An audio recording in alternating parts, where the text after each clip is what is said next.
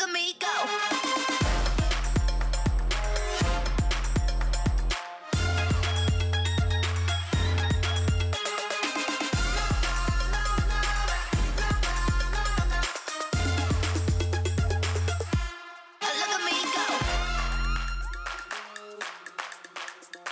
Yo, apa khabar semua? Salam sejahtera. Bertemu kembali dalam satu lagi edisi Berbulu dengan Ben di mana anda dah nampak dah Piala Asia akan menjadi tumpuan kita untuk apa? Sebulan akan datang disebabkan penglibatan Malaysia setelah penantian sekitar 42 nak masuk 43 tahun.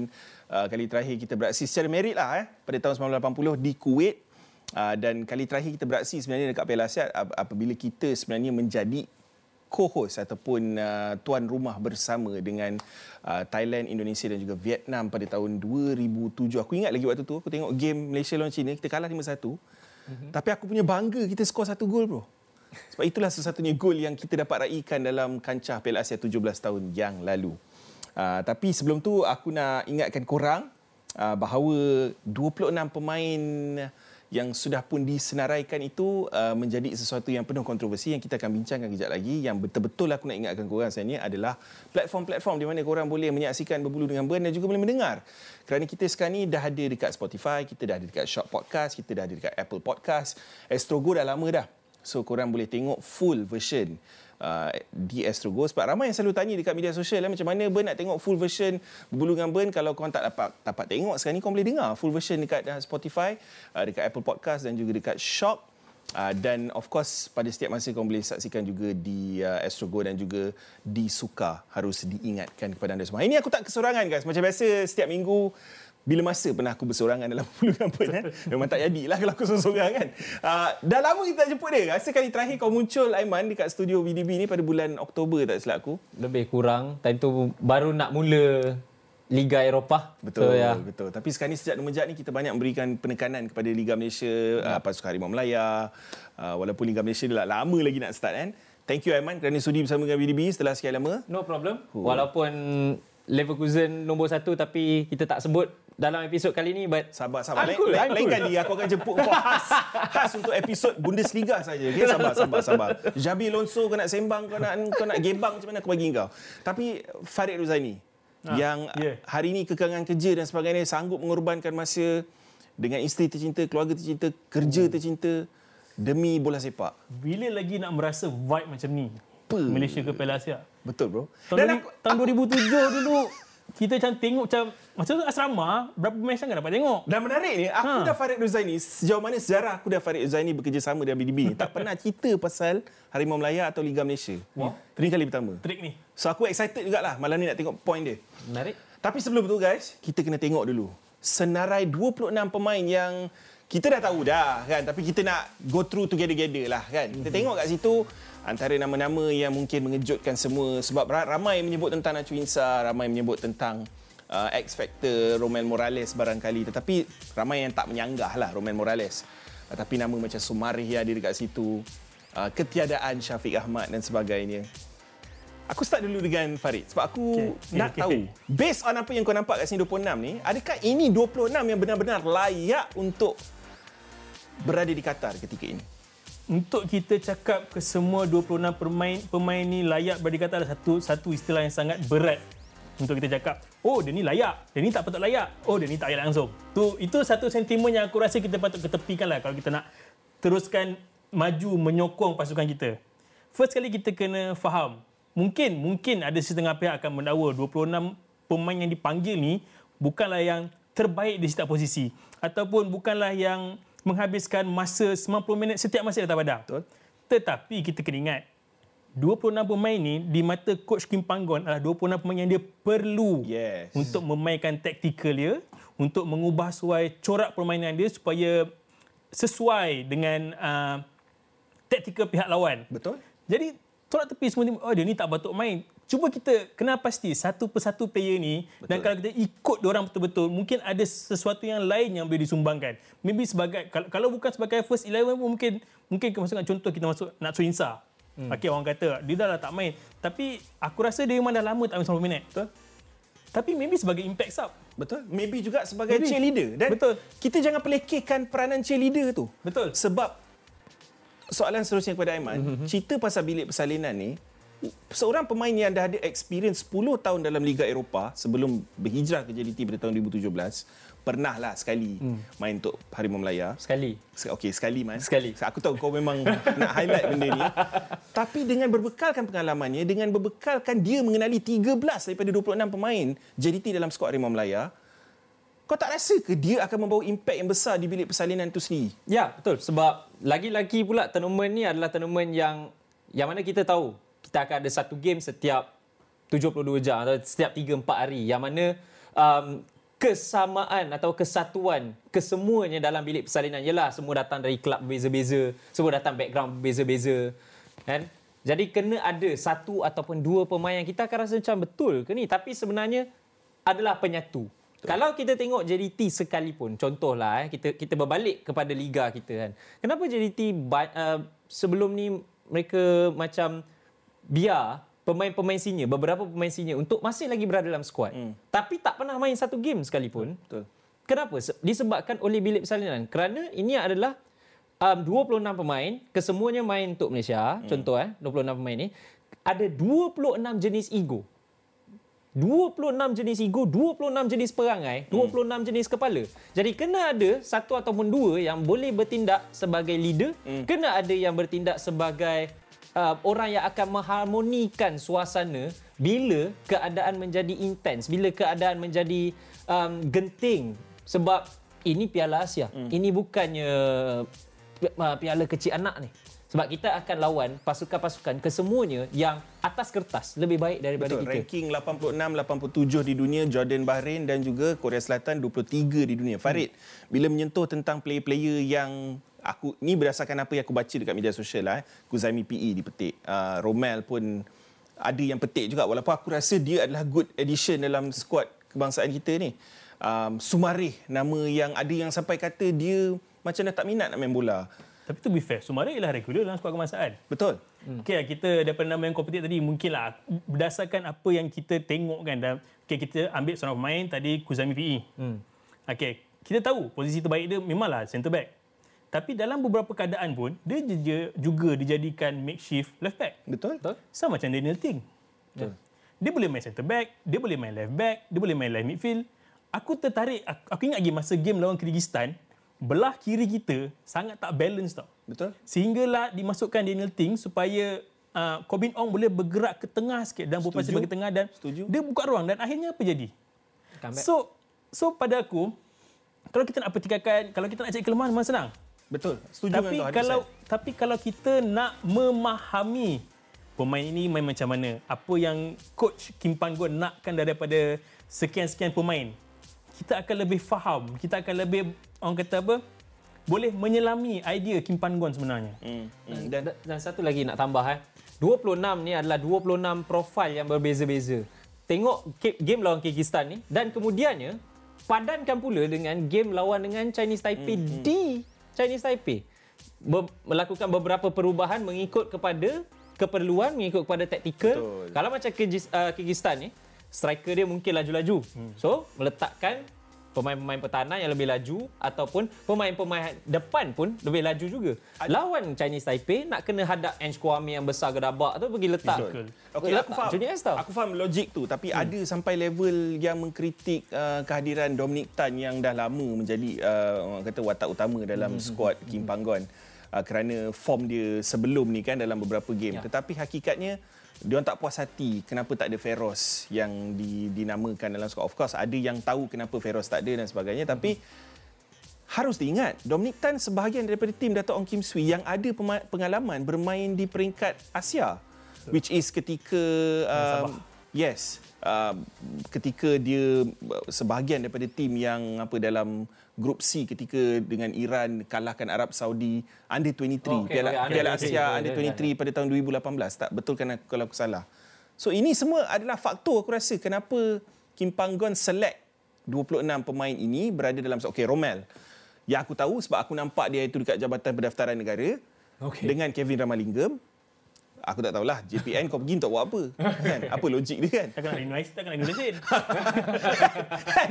So Romel Morales Apa peranan yang kau jangkakan dia akan main Dalam squad nasional Satu profil yang fizikal di bahagian depan Tu je itu satu profil yang fizikal dia bagi depan. Hmm. Truthfully kalau kita nak sebut macam ni kan, kalau kita tengok balik Okay lah, kita sebut je lah senang cerita. Hmm. Naturalisasi ni lah yang digembar-gemburkan di media sosial. Bukan media sosial je, banyak lagi agensi-agensi media kat luar sana yang sebut kenapa nak panggil naturalisasi. This is not new. Betul. Dulu Singapura ada seorang tubuh nama Alexander Durik. Betul. Boleh je main. Betul. Boleh je main, tak ada masalah pun. Betul. Singapura dah lama buat. Uh, Thailand, Tristan Do. Betul. French born, boleh je main. Betul. Indonesia, Irfan Bagdim, Netherlands born, boleh je main. Betul. Ken- kenapa nak jadikan sesuatu isu tu a bad thing? Macam aku sama Aiman cakap tadi, we are going to one of the biggest stage in Asia yang kita boleh layak. Betul. Ya. So kenapa nak kena border dengan benda-benda kecil macam Tak, ni? dan pada waktu yang sama, kalau kau tak kisahlah benda ni long term ke short term mm-hmm. sebab ramai yang tanya, oh benda ni naturalisasi ni untuk naturalisasi dengan pemain warisan ni adalah untuk jangka masa jangka masa panjang atau jangka masa pendek. Tapi hakikatnya, tak ke kau sedar yang benda ni sebenarnya memberi senario kompetitif di kalangan pemain-pemain tempatan juga secara tak langsung. Kalau kau nak betul-betul make the national team, kau perlu berada pada certain standard. Kau kena jadi lagi hebat daripada mereka. Dan satu lagi ialah ini adalah sukan yang akan sentiasa berevolusi. Kan? Dan macam mana pun kita susah nak lari. Bahkan juara dunia, bahkan bekas juara dunia sekalipun pernah buat benda yang sama. Hmm. Mungkin akan ada orang cakap, oh lainlah sebab uh, macam mana pun itu still negara dia orang juga yang yang bangunkan player-player hmm. ni. Tapi masih lagi sama. Betul. Kalau kalau macam tu, tak payahlah panggil uh, kalau macam tu France tak payah panggil Mbappe, tak payah panggil Pogba, It's tak payah like- panggil Zidane. It's dulu. not like bila dia orang main, kalau rencana harimau tu hmm. ada oh A player. Tapi aku faham, aku faham kenapa ada. fans terguris juga ah bro. Sebab bila kau pergi balik kepada awal-awal dulu kita buat projek naturalisasi ni, nama-nama macam Guilherme Di Paula. Liridon Krasniki. Zulhelmi. Apa? Zulhelmi. Zulhelmi Di Paula. Betul kan? kan? So of course orang kata scar tissue tu masih ada bro. Kan? Tapi bila kau tengok sekarang nampak lebih kepada even even Nacho Insa, what happened to Nacho Insa? Maybe proses Sampailah ni, sekarang. Maybe, maybe proses ni sekarang lebih halus, lebih hmm. kemas proses pengambilannya. Lita, what happened? Okay. Lala, kau, Lala dia jadi apa? Dia jual rumah Habib dekat UK. Tapi dia still pakai jersey Malaysia. bro. Okay, fine. Dia kata anak-anak dia melegal sampai semua, tapi, fine. Tapi, tapi still, tapi still. Takkan aku bagi IC kau jadi cheerleader daripada jauh? kau apa maksud aku? Nah, ya, tapi kalau tengok ada juga beberapa yang memang betul-betul komit dengan Malaysia. Sergio Aguero, Yap. Endrick. Endrick. Endrick punya cerita ni, kalaulah rasanya isteri-isteri kat rumah kalau rasa macam lahirkan anak, suami tak ada kat sisi, saya silap dia marah, dia, dia merajuk, saya silap minta suami lepaskan dia. Endrick dia punya sanggup. Betul. Dia tinggalkan isteri dia yang memanglah time tu delay kan. Betul. Bila apa ni anak nak lahir kadang-kadang dia delay, kadang-kadang dia cepat. Tapi tu delay. Dan dia terpaksa tinggalkan sebab apa? Sebab nak join national team. Kalau nak ikutkan, kalau nak kata pasal oh ni bukan orang Malaysia tak payah eh Endrick lagi eh, Endrick memikirkan pasal Malaysia ni. Kalau tak, dia tak akan tinggal macam tu sesuka hati dia. Mental weh jadi emergency. Mental. Betul. Dan bila kau sentuh tentang player-player warisan, naturalisasi yang masuk, um, kau, kau berfikir juga tentang keupayaan kita dalam grup yang Yes, kita dah mengalahkan beberapa tim yang di bawah. Bukan mengalahkan lah, tetapi okay, ada yang kita menang, ada yang kita seri. Boleh memberi saingan. Boleh memberi Boleh saingan saingan. untuk tim bawah ranking 100 dunia FIFA. Tapi dalam grup ni, secara logik ni kau melihat kita ni bakal menjadi miracle, pengacau ataupun the belasahan boys. Okay, kalau Berdasarkan ranking tim-tim yang lain lah. lagi, kalau kalau ikut paper je lah, kalau kita ikut ranking je lah kan. Hmm. Saudi takkan kalahkan Argentina kat World Cup. Betul? Betul? Dia macam ni lah kita cakap. Kita tahu kemampuan skuad negara kita.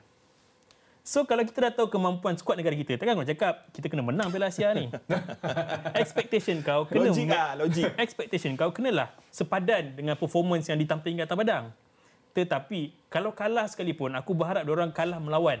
Betul. Ya. Kita ki- kita bukan nak kata oh kita kena top group. Tak. Tapi kita nak detik-detik yang menggembirakan tu. Faham tak? Kena ada something Kena lah. ada something. Kita nak left the mark. Sebab kalau kita takat pergi ke Piala Asia and then kita cakap, oh kita just eh, pemain peringkat kumpulan je, kita pasukan pasukan, then forget it. Koleksi je. Ha, forget it. Tapi dia gerun kat dia bila kau tengok sekarang ni kan play-play Korea 12 Klinsmann dah umumkan 12 pemain berkelana di Eropah yang akan kita semua kenal lah. Ya, kita semua tahu dah, lah dah, siapa. dah, dah lah dia orang tengah form gila. Ha. Kan? Ha. Hi, Hichan dekat Wolves, Kim Min Jae dekat Bayern, Lee Kang In dekat PSG. Uh, Son tak payah cerita. tak payah sembang lah kan. Ha. kan sebab Aku let- lagi takut Lee Kang In daripada Son. dan kan, aku sebenarnya bersyukur sebab game Korea Selatan tu adalah game yang terakhir. Ya. Aku fikir realistik macam ni tau. Aku tak tak target pun top 2. Aku target sebab kau ada dua tempat ketiga terbaik tak silap aku. Sebab ada enam grup kan.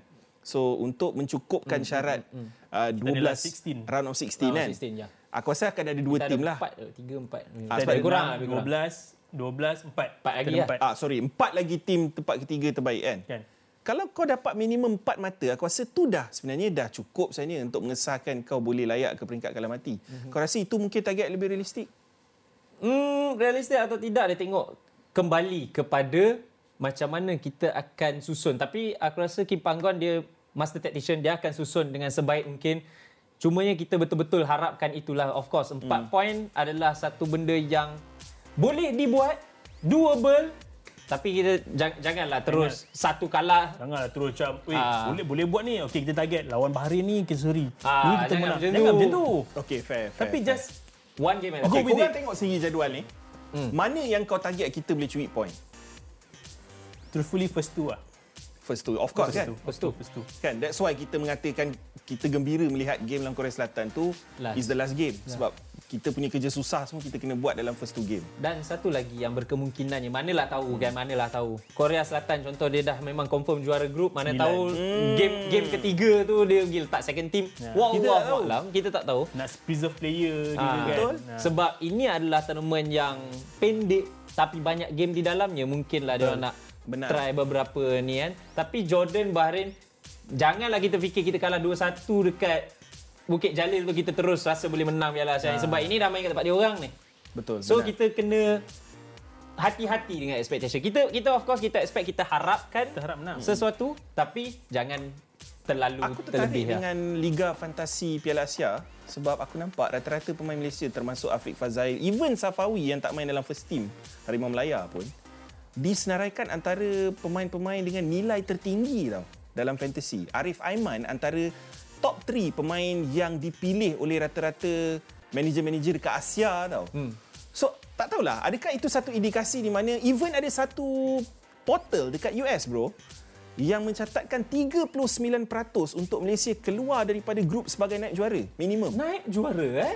So, Okay. okay. kenapa aku cakap sebenarnya ni? Orang kat luar optimis. Orang luar lagi dengan kita. Malaysia ni sebagai tim underdog yes, tapi ada ada kekuatan untuk keluar daripada grup. Dia macam ni lah. Macam aku cakap tadi kan, kalau kita harap just perjalanan kita kat Piala Asia ni sekadar pasukan peringkat kumpulan, tak keluar apa, tu silap lah. Leave your mark. Yes. Buat dunia luar tahu yang Malaysia ada player-player berkualiti macam ni. betul. Buat surprise. Betul. Tak salah. Even kalau kita tengok kan, kalau okay, kita tengoklah AFC punya Twitter apa semua kan. Hmm. Top 5 mesti ada nama Ari Haiman. Betul. Ada Faisal Halim. Faisal Halim kau Dalam ada. gambar promo ada Fazal Halim. Ha. Kan? So maknanya tournament ni okay, Adakah disebabkan AFC berkelana di Malaysia? Ah, Kantornya di Itu Malaysia. ah, orang nak cakap kantornya di Malaysia. Ah, kantornya di mana? Ah, yalah. Ah, Tapi uh, on a serious note balik kan, jangan jadikan Piala Asia edisi ni adalah satu KPI untuk bola sepak kita. Hmm. Jadikan layak. Sebab jadikan layak setiap edisi. Sebab ada orang kata, bolehlah Malaysia layak. Kali ni dia buka lagi, tambah lagi pasukan.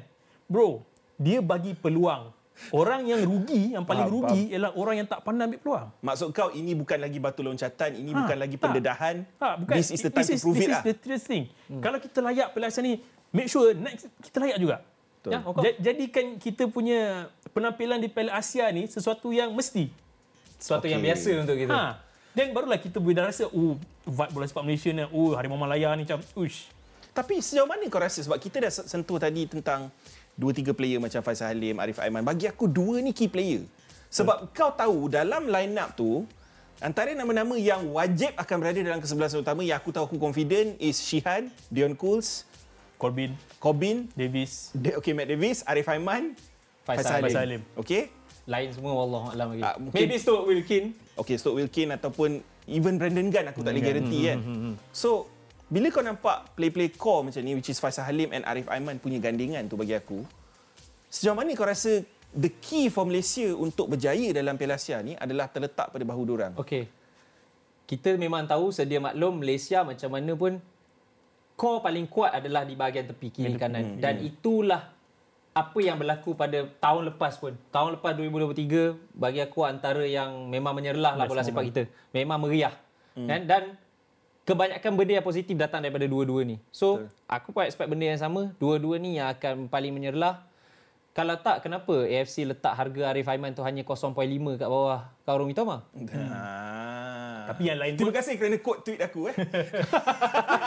Tapi pemain-pemain lain pun janganlah melewa saja. Ah, jangan sampai Betul. Fokus. Tak, rasanya Betul, betul. memang semua akan Memang, se- beri lebih memang semua 100%. dalam mood aku rasa 120% sekarang ni. Ya, dah, dah, dah, dah, dah, tak ada masa nak fikir pasal Betul. birthday Faisal Alim semalam mungkin. Tak ada. Betul. Ah. Dan cuma slack ah sebab bila kau dengar Arab Saudi cancel friendly, kita ada satu friendly je bukan yang persiapan yang terbaik lah. Kalau boleh kita nak dua friendly sebelum ber- bertemu dengan Jordan. Eh. Dengar khabar pula Jordan dah kalahkan Qatar sebelum ni apa semua. So agak scary lah. Tapi tak apa. Kita scary-scary pun kita semangat. Tapi aku excited bila aku Betul. tengok orang luar macam aku cakap tadi. Portal dekat US lah, even AFC sendiri yang meletakkan harapan tinggi dari segi uh, uh, uh, harga uh, player Malaysia dekat fantasy dan sebagainya setaraf dengan player-player terbaik daripada Jepun, uh, Korea Selatan dan sebagainya, aku sendiri menjadi optimis. So kita tutup kat sini saja. Kita doakan yang terbaik untuk Harimau Melaya. Jangan lupa untuk mantau Astro Arena untuk semua perlawanan secara langsung untuk Piala Asia di Doha, Qatar yang akan bermula pada 16 12 sorry 12, sorry. 12 Januari uh, 2024. Kita berehat sebentar kembali selepas ini dengan cerita Arsenal dan juga Liverpool.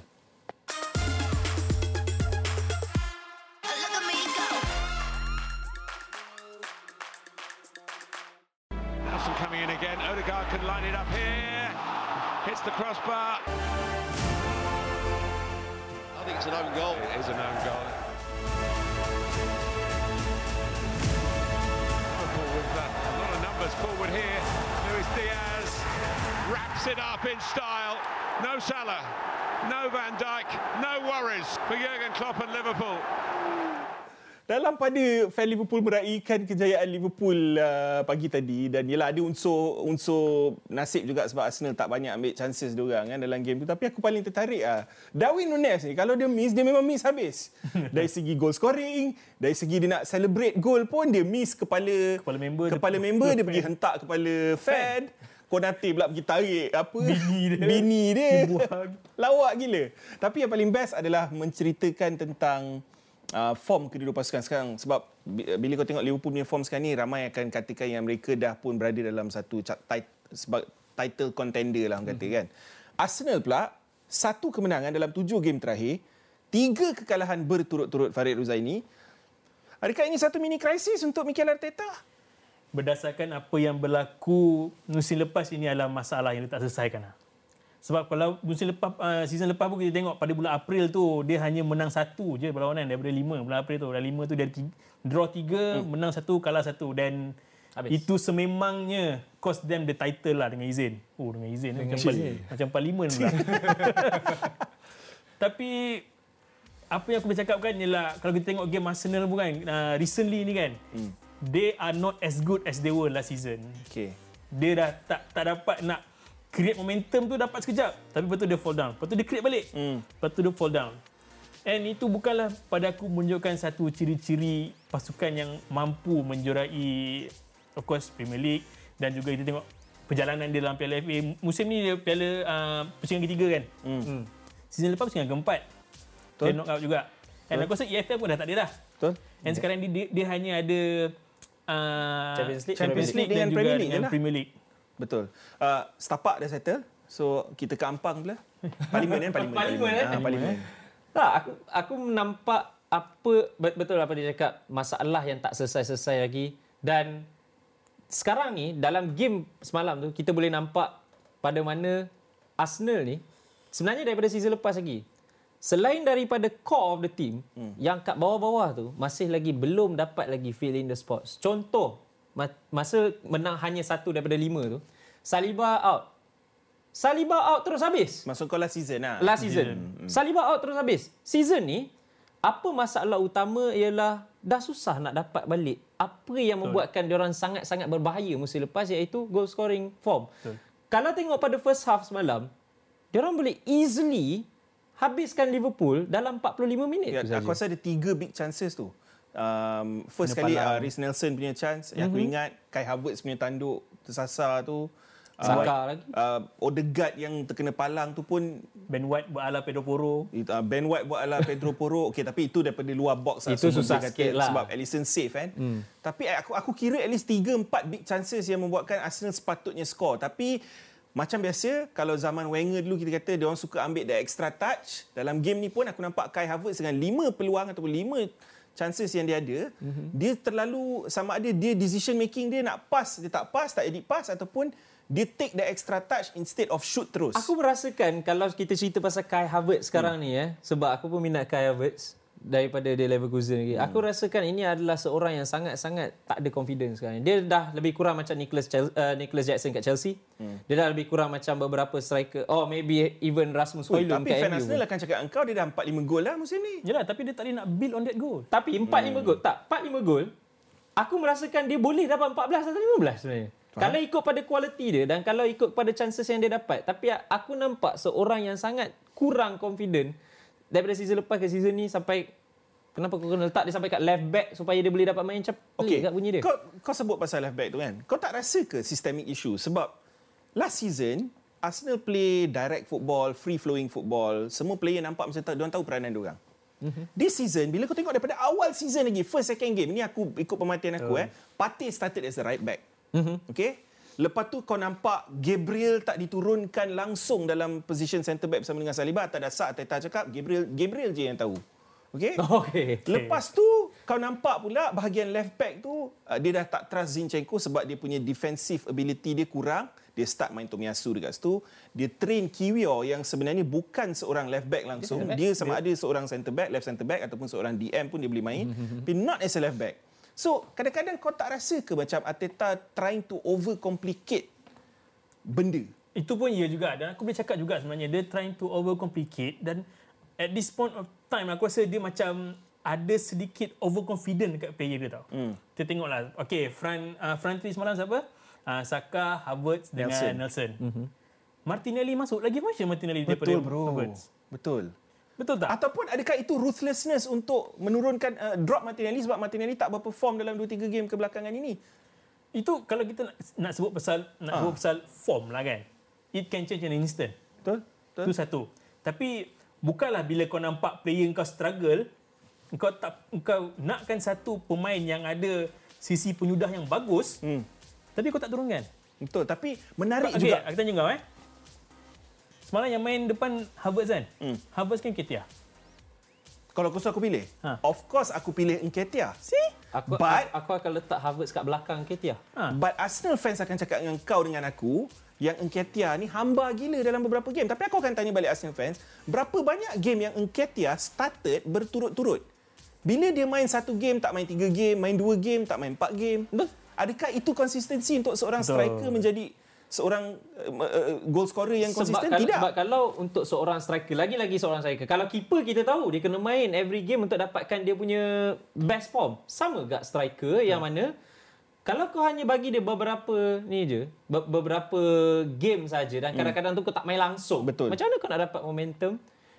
Kan? Aku setuju. One big mistake semalam is Nketiah tak diturunkan bagi aku. Tapi dengan tapi ketiadaan maybe, Jesus. maybe kita bukanlah kata mistake sebab aku rasa Gabriel Jesus pun hours before kan baru dia Ah, injured dilaporkan. kan. Baru- baru- baru Ah, confirm maybe, dia tak dapat maybe main. lah maybe lah Arteta dah macam dia dah ada game plan yang clear sebab kita tengok game tu pun Arsenal main okey hmm. cuma tak boleh finish Betul. Arsenal main okey cuma tak boleh finish Betul. Itu saja dan ini pun sebenarnya bukanlah terpakai untuk perlawanan ni saja Betul. kalau kita asyik sebut nama player-player macam Havertz and then kita sebut Aketia and then Reece Nelson kita jangan lupa gak ada player core dia yang off form juga Betul. Betul. Odegaard dah tak meletup macam season He's lepas. not like the Odegaard from before. Ha. Ha. betul. Saka Saka boleh lah. Saka Saka dia akan aku ada- cakap jujur eh. Ha. Kalau Arteta nak kata ruthless, dia boleh ganti Ramsey dengan Raya macam tu je, boleh ganti Martinelli dengan Nelson macam tu. Asal sampai sekarang aku tak nampak Saka kena ganti. tak tahu lah tapi tapi Sebab dia antara yang paling hamba dalam 2 3 game lepas. ha, for for reasons we don't know. Yup. Maybe lah boleh lah kita bercakap Saka kan. Even Martinelli pun tak perform macam season lepas. Okey, dan kau cerita pasal faktor injuries pula. Okey, Arsenal tak ada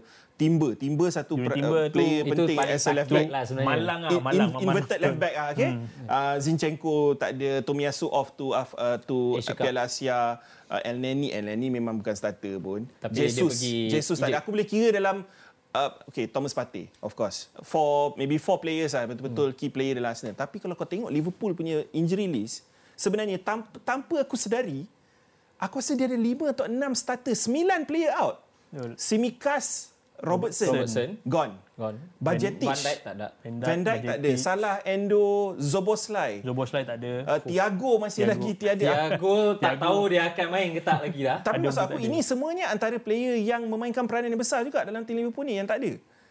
Cuma apa bezanya Liverpool is kebanyakan pemain-pemain dia walaupun um, main players tak ada tapi Jurgen Klopp sebenarnya dah ready kan Betul. beberapa pemain dia tu Dia dah- dalam beberapa game. Macam contoh maybe masuk dalam setengah jam terakhir ataupun kadang-kadang di rotate tu sebab macam kadang-kadang orang dah start marah Jurgen Klopp sebab suka sebab agak suka untuk rotate player tapi kenapa dia rotate? Sebab benda-benda macam ni lah. Kau tak rasa ke semalam satu masterclass daripada Klopp ataupun satu pengajaran untuk Arteta apabila dia berani untuk keluarkan dua key player dia in Curtis Jones and Harvey Elliott untuk dua budak semata-mata untuk curb masalah belah kiri di mana Martinelli tengah masak trend hmm. untuk masukkan budak yang bernama Conor Bradley dengan uh, Bobby Clark tu yang merupakan anak kepada Lee Clark bekas pemain hmm. untuk kau nampak terus kemasukan dua orang tu dengan Jota yang memang suka main kat Emirates terus impact besar lepas minit ke-60 tu kau dah nampak Kau tak boleh tolak kemungkinan yang Klopp adalah seorang pengurus yang sangat dekat dengan pemain dia. hmm. Kau tak boleh tolak benda tu. Betul. Dia dia sangat mengenali pemain dia. Yup. Dan dia berjaya terapkan betapa dia kenal pemain itu ke dalam permainan. Oh, Arsenal is struggling. Dia okey, Arsenal okey. Arsenal kita okey. Betul. Cuma tak finish. And Klopp nampak benda ni. Okay, so what? Let's take advantage. And it work. betul It work. Sebab macam cakap tadi kan, uh, rotation lah apa semua. Ini satu lagi ialah kalau kita tengok season lepas, Liverpool was struggling with injuries. Hmm. Klopp dah sedar benda ni dah. Hmm. So maybe lah dia ambil satu langkah yang play safe. Betul. Aku tak rasa dalam KPI dia musim ni lah untuk menang EPL. betul Aku tak rasa. Aku rasa dia memang nak top 4 je lah sebab dia pun sedar kemungkinan uh, apa uh, apa yang squad dia boleh buat. Yup. Transition squad dia tu. Tapi it works. betul It works. It works in his favour. Betul. Itu itu yang aku cakap. Dia seorang pengurus yang sangat dekat dengan pemain dia. Dia trust pemain dia. Dia tahu apa yang dia nak daripada pemain dia. Okey, dan cerita pasal player-player yang tak ada untuk AFCON dengan uh, dengan Piala Asia ni, mungkin kita boleh up dululah untuk Premier League terutamanya tim-tim mana yang betul-betul affected eh. Kalau kita tengok Brighton agak affected, Man United aku tak tahu nak kata affected atau tidak sebab kadang-kadang Ini yang sebenarnya kata, kelebihan. Tak, tak ada Onana lagi elok. Tak ada Amrabat macam tak ada beza. Ahmad Diallo main tak Diallo, main. Diallo lah. Newcastle langsung tak ada. Uh, Spurs mungkin antara yang betul-betul affected sebab Son Heung-min tak ada kan. Bisuma antara watak penting. Mhm. Papesa pun tiga starter tu. Um, Mo Salah, Wataru Endo dua pemain yang sangat penting lately. Betul. Hmm. Uh, Endo tu is is nadi pasukan Liverpool lah secara tiba-tiba. Endo tu aku boleh cakap dia sebenarnya Mr. Janitor lah sebenarnya. Dia sebab, sweet. sebab sebelum Dia orang sweet. lain masuk buat kerja, dia dah kemaskan, dia dah tukar lampu, dah Betul. buat Swiss. dia yang boleh menyenangkan kerja orang lain. Padahal se- padahal time dia mula-mula masuk orang duk cakap dia ni just penumpang. Oh, betul. Betul. Kau boleh kata West Ham tanpa kehadiran Naif Ah, Aget dengan Muhammad Kudus pun satu Sakit, kehilangan yang besar.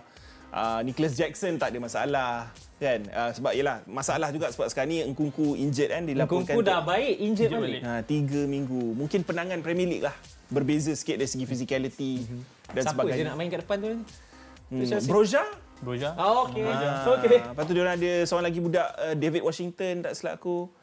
Kan semalam aku nampak Alex Matos yang dia orang loan out main untuk Huddersfield yang kena laut dengan uh, Man City 5-0. Tapi okey cerita pasal tournament AFCON ni Uh, untuk jangka masa aku aku kira dalam 3 atau 4 game week which is 3 atau 4 game lah bergantung seberapa jauh Tengok- tim-tim ni tengok pergi juga. dalam dalam Maximum AFCON. boleh pergi 6. Sejauh mana kau rasa akan efek ti- tim macam Liverpool? Sebab aku tengok semalam, efek sebenarnya. Kalau kau tengok Liverpool main, diorang rode dia luck. Diorang bernasib baik dalam game tu. Dan akhirnya, betapa klinikal mereka lah dalam situasi seperti itu yang membawa mereka kemenangan itu. Tapi sejauh mana kau rasa konsistensi itu dapat dikekalkan? Untuk Liverpool aku rasa terus terang aku cakap ah, tak ada masalah sangat untuk Liverpool. Wow. Sebab aku rasa Jota, Nunes dan Gakpo boleh feel. And diorang pernah lah salah pergi AFCON. Betul, betul. Salah Dah banyak kali dah, banyak kali kali dah. ya. Okey je. Okey je tak ada masalah pun sebenarnya pada aku. Memanglah of course kita tak boleh nafikan. Salah adalah pemain yang paling berpengaruh dalam skuad Liverpool pada aku. Betul. Kalau tak ada dia mungkin out. Hmm. Tapi itu bukanlah sebab untuk pemain lain ataupun Jurgen Klopp sendiri tak boleh merencanakan rancangan untuk memastikan title challenge dia go on well. Betul. Tak, dia bukannya macam Eh, bulan depan you nak pergi AFCON, tak siapa cakap dengan saya pun. No, tak ada. Mestinya Dah boleh tahu dah. step up lah. Betul, tak mestinya macam tu. And kalau kita tengok pun macam tadi, selain nama tadi kan, okay. Uh, nama yang satu nama yang mencuri perhatian aku ialah Naif Agad. Hmm. Naif Agad, dia nak pergi dah. Moy seperti nak bijak masuk Mavropanos. Oh, Hmm. ya. And boleh je lepaskan Tilo Kera tu Dinos pergi Monaco. Mavropanos bekas Ha. as, uh, player Arsenal juga. SPS Arsenal score pula. Tu. Tapi dia still sopan lagi lah. Betul. Ha, cuma untuk Macam merancang... Chris Wood sopan dekat St. James Park Ha. itu. Ha. Uh, Sopan dengan hat-trick je. Sopan dia tak- dia hat-trick tapi dia sopan. Oh, okey. Dia tak celebrate. Sopan je bagi hat-trick eh. Dia tak dia kurang ajar sebab dengan Newcastle one open play goal bro dalam 20 penampilan. Selebihnya semua penalti. Ambil kau dia datang Datang James Park. Kurang ajar. Itu memang kurang ajar Tapi lah. pada aku satu benda lah. AFCON bukan benda baru untuk tim-tim EPL. So aku rasa diorang dah boleh tahu dah apa nak tahu buat. dah. Spurs pun dah mula untuk nak Baru loan nak Timo. Werner dan sebagainya. Dan ada beberapa yang dah mula untuk um, nak membeli player ataupun loan in player. Walaupun loan in nama-nama yang boleh kata agak besar juga. Tapi patutnya diorang dah boleh tahu. Diorang dah boleh agak, okay bulan satu aku nak buat benda Tapi ni. kan, kau benda tak tu dah rasa ada. ke Spurs, aku dah makin percaya dengan Ange Ball ni. Sebab ni bila aku tengok pada mula ni orang kata, oh bila dah tak ada Van der Ven, dah tak ada dah tak ada Madison, dua ni dua kehilangan yang cukup besar akan effect Spurs kau. Yes, di effect mungkin untuk 2 3 game. Tapi selepas itu, Spurs back on on form. Even tanpa Madison selama ni. Maybe lah, maybe lah. Aku boleh katakan, uh, maybe kalau kita tengok Ange Ball kan, cara dia mainkan. Dia tak tertumpu pada satu player ataupun satu role. Yep.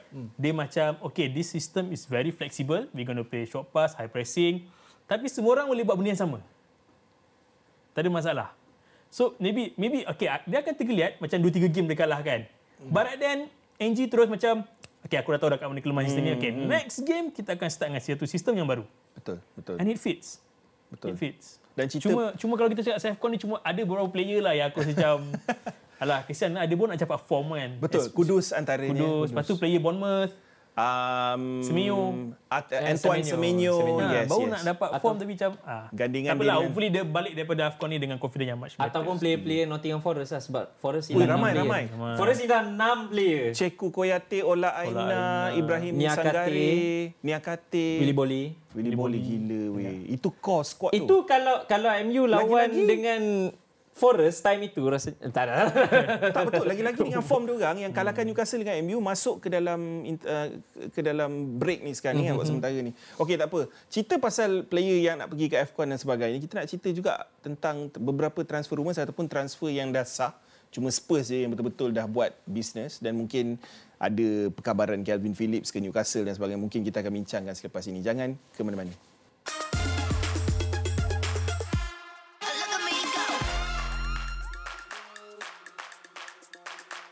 Alright, transfers, transfers, transfer. Ni time yang paling best untuk aku uh, bila masuk bulan Januari ni. Walaupun bulan Januari ni, uh, orang kata dalam jendela perpindahan di Eropah ni antara yang paling susah sebenarnya untuk dapatkan deals yang yang elok untuk mana-mana klub lah kan. Sebabnya klub biasanya tak nak lepaskan pemain pada pertengahan musim. Uh, tapi bila kau dengar desas-desus macam Ivan Tony nak belah tapi Thomas Frank kata no way kecuali kalau dia bagi astronomical punya figure 116.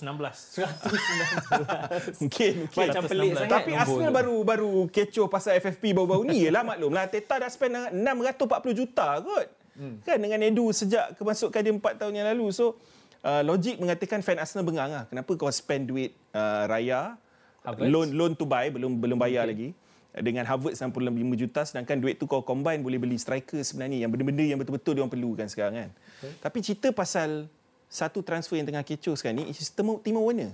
Timo Werner ni adalah seorang XG monster. Tapi dia juga adalah seorang XG underachiever.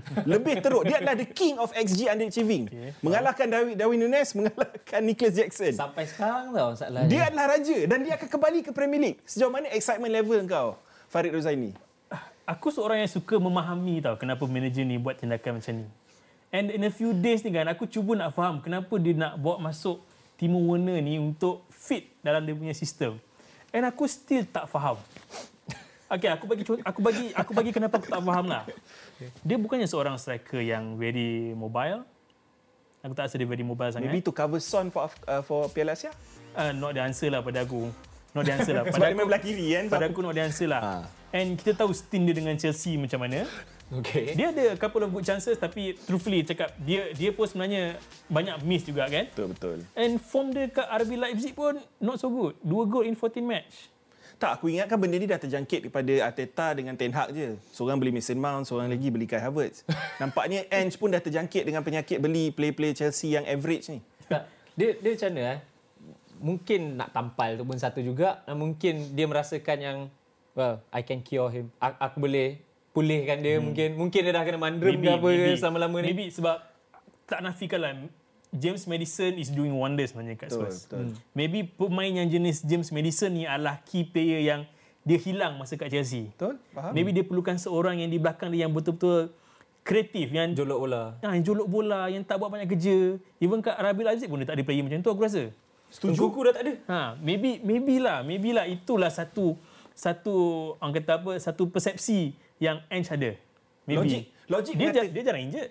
Dia jarang injured. Hmm. Uh, actually la- last season banyak injured jugalah. Uh, tapi logik mengatakan dengan highline yang Ange main, dengan peranan yang akan dimainkan oleh Timo Werner dengan kelajuan yang dia ada, mungkin dia lebih menjadi seorang provider atau assister berbanding dia nak harapkan dia, Dia score gol. goal scorer. Betul. Maybe dia seorang link up. more towards main belah kiri lah. Sebab dia nak kekalkan Richarlison main tengah sebagai contoh. So so so adakah ni lebih kepada move nak bantu Werner satu, nak bantu Richarlison satu Sebab lagi? benda loan 6 bulan je kot. Maybe nak kurangkan beban. And Ah. and sebenarnya front front line Spurs pun aku rasa sebenarnya kreativiti dia orang pun agak tinggi sebenarnya tau. Betul. Kulusevski cross bola cantik je aku rasa. Betul. masih lagi. Ha, masih lagi Kulusevski. Tapi sebab belah kanan tu kau banyak option. Kau ada Brandon Johnson, kau ada Kulusevski. Tapi bila Son dah belah, belah kiri siapa Belah nak kiri main? tak ada. Maybe macam aku cakap tadi, maybe Ange punya sistem ni Hmm. ialah orang boleh keluar masuk and dia buat tweak sikit and dia berjalan. Betul. Maybe, mungkin, mungkin. Dan itu yang kita nampak kita selama ni pun. Ha, betul, kita nampak selama ni. Dia dah jatuh sikit tapi dia tweak sikit, okey balik. Betul tu. Aku terkejut juga. Macam tim Ange ni betul-betul hamba bila dia terpaksa main 4 fullback dekat dia punya uh, dekat back four dia Back kan. four. Dan bila kau tak ada Bisuma ataupun Papesa, salah satu lah ataupun dua-dua. Dua-dua hilang. Ah, tapi kadang-kadang kadang-kadang kau nampak Lo Celso masuk main Hmm. main peranan nombor 10 tu cantik. Okey. Kan uh, Bentancur masuk walaupun dia kaca baru ni cantik kan. Even Spurs fans memang sayang Rodrigo Bentancur dalam pasukan. Oh, of course. Uh, cuma Hoybier je lah antara pemain Hoybier skip adalah player yang diorang tak rate sangat pada kita tapi diorang Daya still boleh sama. Eric Daya. Eric Dyer. Tapi pada aku mungkin dia dah nampak dah siapa dia nak tampal-tampal sebab Spurs antara yang banyak hilang player juga untuk FCON, player utama. So mungkin kat bahagian tengah okey dah tahu dah nak letak hmm. siapa. Um, untuk tempat belah kiri itu sajalah sebab hmm. sebelum ni boleh je nak letak Richarlison dekat situ sebab time tu ada Kane. Tapi Sekarang ni dah mengejut- susah. Mengejutkan man bila kau dengar Spurs ni paling aktif. Ada seorang lagi centre back dia nak beli uh, Radu Dari Romania. uh, dari Romania. Radu apa nama penuh dia? Radu Dragovic. Radu Dagovic, um, Ber- Reguilon Itali. daripada Man United Oh, kembali Reguilon datang balik. Dia balik. kembali Ah. ke Spurs option dekat left back dah ada Jet Spence came back from loan Betul. option dekat kanan ada kau tambah lagi dengan left back right back dia aku rasa dia takkan tukar uh, Hmm. si apa um, Pedro Porro dengan dengan Destiny Udogi kan Dah dua-dua tengah sedap. betul tapi satu tim yang tengah struggle sekarang ni uh, kalau kau tanya aku lah sebagai fan Newcastle United adalah peranan central defensive midfielder yang sebenarnya tak ada pun dalam sistem Eddie Howe. Eddie Howe tak main dengan CDM. Tapi aku rasa dah jadi satu keperluan sebab bila kau tengok Liverpool pun kenapa diorang lebih sebab aku kenapa aku kaitkan dengan Liverpool Newcastle punya gameplay ni that counter pressing 4-3-3 high press ni very identical dengan Liverpool punya style of play. Mm-hmm. Tapi bila kau tengok Liverpool main selama ni dia ada Fabinho that one person yang akan macam kau katalah Anchor. apa yang kau kata pasal Endo tadi Mr. Janitor. Mr. Janitor. Janitor. Ah, kau kena ada seorang janitor. Betul. Betul. Newcastle tak ada benda tu. Bruno Guimaraes sepatutnya jadi janitor. Tapi dia gatal suka naik atas. Tapi dia Sonali. bukan itu sebenarnya. Dia dia bukan profil itu. Yes, Memang, dia profil bukan, dia bukan. Tapi aku merasakan dia bukan. Aku setuju. Aku setuju dengan kau. Sebelum ni dia ada Sandro Sandro Tonali, tapi salah Betul. Tonali kita Tapi tahu. Tonali pun sebenarnya bukan seorang janitor. Tonali pun suka main peranan nombor 8. Eddie Hmm. Howe selama ni menggunakan trio midfield tu semua ni main nombor 8 dan diorang akan bekerja keras untuk cover one another. Orang overlap position each Betul. other. Tapi sekarang ni tim dah faham cara kita main. So kau kena ada perubahan sedikit lah. Dan itu atas dasar itulah aku percaya kenapa Calvin Phillips tu penting. Kau setuju yang Calvin Dia Phillips? suit lah. Dia suit the identity of Newcastle United lah. Uh, aku rasa dia ni seorang pemain yang sentiasa berlari. Mungkin jantung dia pun ada tiga agaknya. Betul. dan mungkin dia boleh cover dia, dia tak aku takkan cakap dia buat underlying job macam Wataru Endo. Hmm. Mungkin bukan. Mungkin dalam masa yang sama dia adalah hybrid antara defensive dan juga attacking. Betul. So pada aku kan posisi dia ni dia mengingatkan aku kepada maybe dia akan skor 1 2 gol kita tak tahu. Betul. Tapi dulu ada seorang player yang ada sedikit lah seniority. Betul. Arturo Vidal. Oh, yes, yes, okey. yes. Arturo Tapi Vidal. memang setuju. dulu pun dia dipanggil sebagai itu. Dia macam hybrid ah. Ha, dia macam hybrid. Dia hybrid. Dia kerja dia ke, dia dia bukannya bagi macam okey akulah benteng pertahanan korang tak. Betul. Eh kau ada masalah aku datang. Kau ada masalah aku datang. Kau perlukan bola aku datang. Ha, macam tu Arturo Vidal ni very mobile ni midfield. Kita, kita ambil contoh masa England uh, Euro yang terakhir. Hmm. Declan Rice was the number six. Betul. Tapi dia pair as double pivot dengan Declan tapi dia main lebih advance. Hmm. So macam kau cakap lah, hmm. peranan Arturo Vidal yang dimainkan itu untuk pasukan England ketika itu walaupun dah lama kita tak nampak dia beraksi, tapi Pep sendiri dah cakap dia actually dah fit, dia dah ready cuma dia tak boleh nak visualize si Calvin Phillips ni dalam kesebelasan untuk Vidal. Lepas tu siapa siapa semua lagi yang pang Slovenia muka garang. Oh, Marek Hamsik. Ha, Marek Hamsik. Hamzik. Ha. Yup, yup. That kind of presence tau Betul. sebenarnya. Cumanya Walaupun dia tak garang lah macam hmm. orang. Cumanya bila Pep kata dia nak visual dia, dia nak masukkan Calvin Phillips sekarang tu. Macam mana kau nak displace Rodri? Betul. Tak memang tak. ah. Tapi maksud Ah. aku even dalam game yang contoh macam Carabao ke game yang maksud aku yang tak Susah nak masuk maknanya tak sebesar game lain lah. Ha. Kan even dalam game hari tu yang baru ni yang uh, Rodri tak main pun dia masukkan Kovacic. Ya. Ha, ada aku baca tu lagi. Ha. And, tapi rasanya apa ni transfer yang betul di waktu yang betul sebab Kevin Phillips pun perlukan minit permainan juga. Walaupun Sa- tak ada kepastian. Oh, Tapi betul. Tapi kalau dia pergi situ, rasanya puzzle tu dah betul dah. In an ideal world, Newcastle perlukan Philip dan Philip perlukan Newcastle. aku setuju. betul. In an ideal transfer. Sebenarnya kalau kalau dipikirkan logiknya kita, striker walaupun ramai fan Newcastle kata striker st- apa lu kau dah disak dengan Wilson And, kau and even kalau dia masuk pun aku tak rasa dia akan gugat Tonali. tak ada Tok tak ada. Nali berapa lama lagi dia? Lam, lambat lagi Lambat dan lagi. dia different profile sebenarnya profile yang berbeza Ah, profile yang berbeza. Okay, aku nak tanya korang pula dari perspektif Man United. Klub kau sendiri, uh, Farid Ruzani. Ni aku put you on the spot. Kita tak plan ni. Okay, okay, okay. okay. Siapa satu profile yang kau rasa kau perlu dan mungkin ada rumours yang mengaitkan player itu dengan klub kau? So far aku rasa kan, ni sejujurnya pada aku lah, pada aku lah kan. Kau dah ada masalah on the pitch, kau ada masalah off the pitch. Kau tak perlukan satu lagi risiko kemasukan pemain yang mampu jeopardize kedua-dua ni. Faham? Offload okay. okay. Kalau kau nak offload, katakanlah Sancho nak pergi Dortmund kan. ha. I mean like, okay, pergi je lah. Itu dah maybe, pasti kan? maybe, Dah pasti. maybe sebab Benja Sancho ni kan, club dah bagi everything tu dia. Engkau depressed. Okay, aku bagi kau treatment. Aku hantar kau pergi Belanda. Aku hantar kau pergi Belanda. Engkau just kena perlu perlu kau hanya perlu kena akur saja dengan Betul, betul. manager kau. Itu saja. Betul. Sebenarnya pada aku. And sebab kita akui sebenarnya Sancho punya bagus. Hmm. Sancho punya bagus. Cuma inilah kerisauan aku dengan Ten Hag sebenarnya tau. Dia Hmm. nak assert sangat dia punya ni. Authority. In recent in recently ni kan barulah benda ni macam come up kat aku tau. Sebab apa? Sebab yalah Sir Jim Ratcliffe masuk Ineos Group and everything kan. Hmm. Dia nak juga ada authority and saying ini siapa player masuk, siapa player keluar. Why? Ha, itu pada aku Dia tak sedar ke bola sepak dah moden sekarang Itu kita ada pada aku- sporting director. pada aku tak sihat lah. Memang Sebab kalau sihat, kalau betul. kita tengok satu baggage yang dia bawa ialah and Ten Hag ni contoh pasal Ten Hag sikit eh dengan izin eh. Mm-hmm. Pasal Ten Hag sikit ni eh. Mm. Dia suka bawa baggage tau. Andre Onana pernah main dengan dia. Betul? Oh, It's true. dikira macam Anthony pernah Anthony, main dengan dia. yep, yep. aku Ha. nak main gaya aku. Aku nak main gaya Ajax aku. Ha. Tak, Kau tapi dia tengok, kata kau- dekat kau tengok. media dia tak nak main gaya Ajax. Okay, kau tengok eh. Kau tengok eh macam mana fungsi sporting director ni eh. Aku rasa dulu masa Klopp mula-mula masuk Liverpool, dia nak Julian Brand betul? Hmm. Betul. Nak Julian Brand. Tapi high up kata tak payah kita beli Mo Salah. Look what happened. Was, was it Michael Edwards waktu tu? Tak ingat, tak ingat. Okay. Tapi And kalau even macam uh, Pep recently pun cakap, dia terkejut dengan Steve Bernstein ni. Yep. Dia tak minta pun doku, tapi dia bagi doku. Betul, even Akanji pun dia cakap benda yang Ha, sama. dia tak minta pun Dia tak bagi. minta. So so you have to work together lah. Maybe Betul. ini structure ni lah. Tapi nak kata salah Ten Hag fully ataupun salah United fully ataupun salah Sancho fully, yang penting ketiga-tiga pihak ni ataupun dua-dua pihak ni kena Hmm. Lelo lah, kena bekerjasama. Based on apa yang aku baca daripada the big managers dengan big sporting directors, tak kisahlah dekat PSG ke dekat Man United, uh, sorry, dekat uh, Real Madrid ke Even kat AC Milan. dekat AC Milan, selalunya manager akan minta profil player yang tertentu. betul? Tapi player tu kau tak boleh pilih siapa yang kau nak 100%. Ada yang mungkin macam Dan Ashworth dengan Eddie Howe ada special relationship aku tak tahulah. Tapi hakikatnya lebih kepada profile player. That's why kau ada semua hierarki-hierarki ni dalam klub yang sangat-sangat penting. Aiman, kalau ada satu player Man United, siapa? Secara pantas kita tak banyak masa Secara dah. pantas eh. Ah. Aku nak De Gea balik. Oh, good lah. Good point lah. Good point. Okay. Sebab Tapi sebab kau tahu benda tu takkan sebab, berlaku, kan? Sebab aku tak nak tengok karakter Didi and Friend kat depan gol aku lagi. Yeah, friend. Tapi dah, to be fair dah lama tak berlaku kan? Ha? Dah lama tak berlaku kan? Tapi dia boleh berlaku Anytime. lagi. Bila-bila masa saja lagi. Sebab Okay kalau kau tengok Alta Bayendir pun sebenarnya lebih Sama, kurang. tu. lebih kurang. kurang. lah. Tapi jujur cakap ah, as Man United fan bila Onana mengumumkan yang dia sanggup main dua game dalam masa dua hari untuk untuk negara di Cameroon dengan untuk Man United kau risau ke kau Ah, pada, pada aku dia out of focus lah. Pick one. Be a man. Pick one, Hmm. one. Make your decision. Live with it. Okay. Sebab itulah mentality player bola sepak ni kena kental. Alright, kita move on to fantasy lah sebab masa tak mengizinkan. Kita dah nak sampai ke penghujung rancangan kita.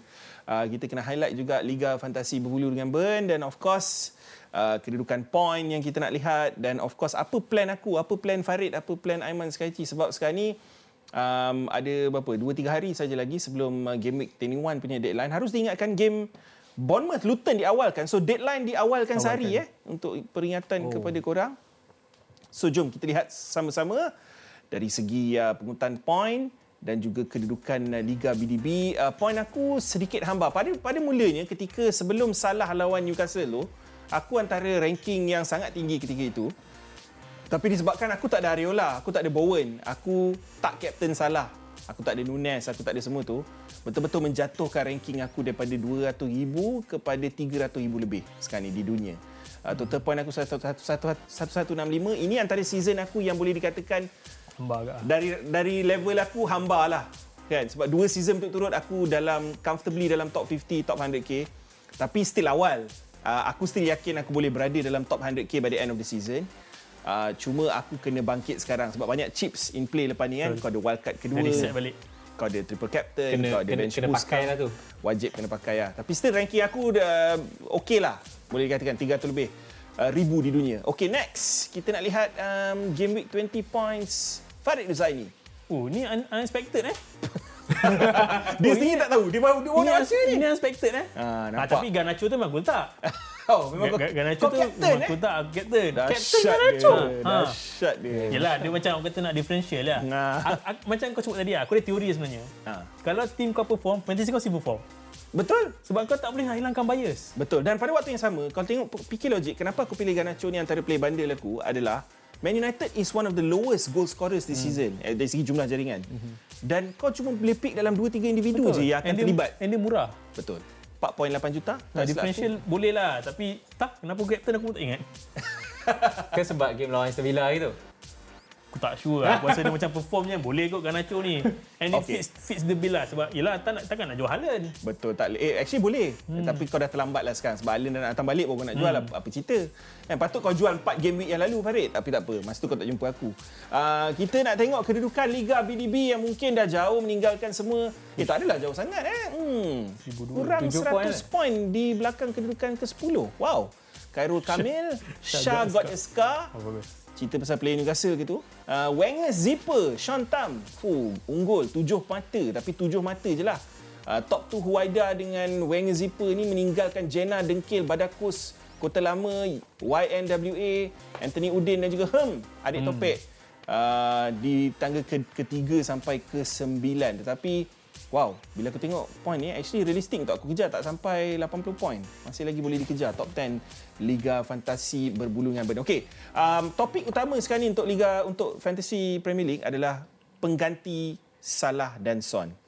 So ramai sekarang ni tengah target pengganti Salah dan Son, tapi sebenarnya hakikatnya orang tak sedar salah seorang player yang berada di hampir ke semua tim fantasy pada awal season adalah Pervis Estupinan. Estupinan. Comeback. Player yang pada awal season bernilai 5 juta tapi sebab dia dah lama injured harga dia dah jatuh ke 4.9 juta. So aku nak highlight lah player ni sebab ni sebabnya dalam 3 game yang terdahulu yang baru lepas ni dia balik pada injury dia skor 2 gol. Ah. Walaupun Brighton keep clean sheet atau Gol tidak baik tu. Baik gila bro dari segi baik. pengurutan point. So dia ni macam ibarat Pedro Porro lah. Mm-hmm. Dia macam Kieran Trippier dari segi maksud aku dari segi output dia. Uh, dari segi attacking kau tak mengharapkan clean sheet point sahaja tapi kau boleh mengharapkan attacking return daripada BSC satu gol kan. betul.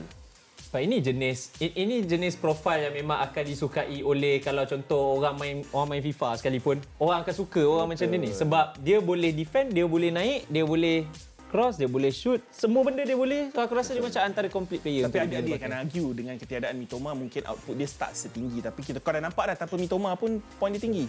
Uh, Garnacho, why? Bandel 4.8 juta bro yang Farid dah tahu lebih lagi lagi awal daripada kita lah. Dia dah beli siap-siap. Dia dah Dia, dia, awal. dia macam, oh Ngamam murid yang balance ada lah. Fair tak untuk aku, okay, sebab korang Man United expert kan. Fair tak untuk aku kata yang dia ni dah lock dalam first 11 Ten Hag kan. Sama ada kiri atau kanan, dia wajib akan berada dalam team Dia sheet. akan ada. Dia, dia nak kata wajib tu maybe berat sangat. Tapi kalau kita nak cakap attacking output ataupun threat, memang dia lah. Memang dia lah. Tak ada orang. Memang dia lah. So bermaksud, chances are Mamat ni satu dia bolot. Satu, hmm. which is bagus untuk fantasy. Bagus untuk fantasy, tak bagus untuk kita. Ah, yelah, dia bolot satu. Tapi sejak dia menjadi ni, kau nampak dia boleh jadi provider Betul. juga. And extra dia boleh main kanan. Betul. Extra pun dia boleh main kanan. Dan dalam fantasy, minit permainan adalah segala-galanya. Apabila kau pilih pemain, especially pemain murah yang menjadi midfielder yang kau yang kelima midfielder kau, kan, bukan forward kan? dia midfielder Okay. uh, Betul dalam lagi- fantasy lah. Bowen pun injured. Betul, Bowen confirm injured? Aku tak Kasih injured kan semalam. Uh, belum dapat kepastian daripada hmm. David Moyes lagi. Kena tunggulah uh, press conference daripada manager-manager. Ingat uh, deadline pada pagi Sabtu nanti jam 2.30 ke pukul 2 suku tak silap aku. Aku nak ucap terima kasih lah kepada Farid Rozaini, kepada Aiman Segaci. Ada apa-apa kata-kata terakhir ke untuk Harimau Melaya di Piala Asia? Enjoy. Enjoy Piala Asia ni macam mana korang enjoy World Cup tu, enjoy Piala Asia ni. Alright. 51 game semua kat Astro Arena. Tapi tiga game yang paling penting buat masa ni hmm. ialah semua game Harimau Melaya. Kalau korang boleh pergi kat mana-mana match view, mana-mana yang ada, Pergi, kalau korang mana tak, kalau kalau contohlah, korang nakkan vibe tu, pergilah mana-mana match view. Ki, biarkan kita punya negara ni, mana-mana tempat kita ada match view tu, bergema dengan suara kita. Okey. Eli pun tak pernah buat macam ni dah. wow. Uh, guys, ingat kita bukan pandit, kita bukan expert, kita sekadar minat bola sepak macam korang. Di Sebulu Ngamben, kita berjumpa lagi minggu hadapan. Bye-bye.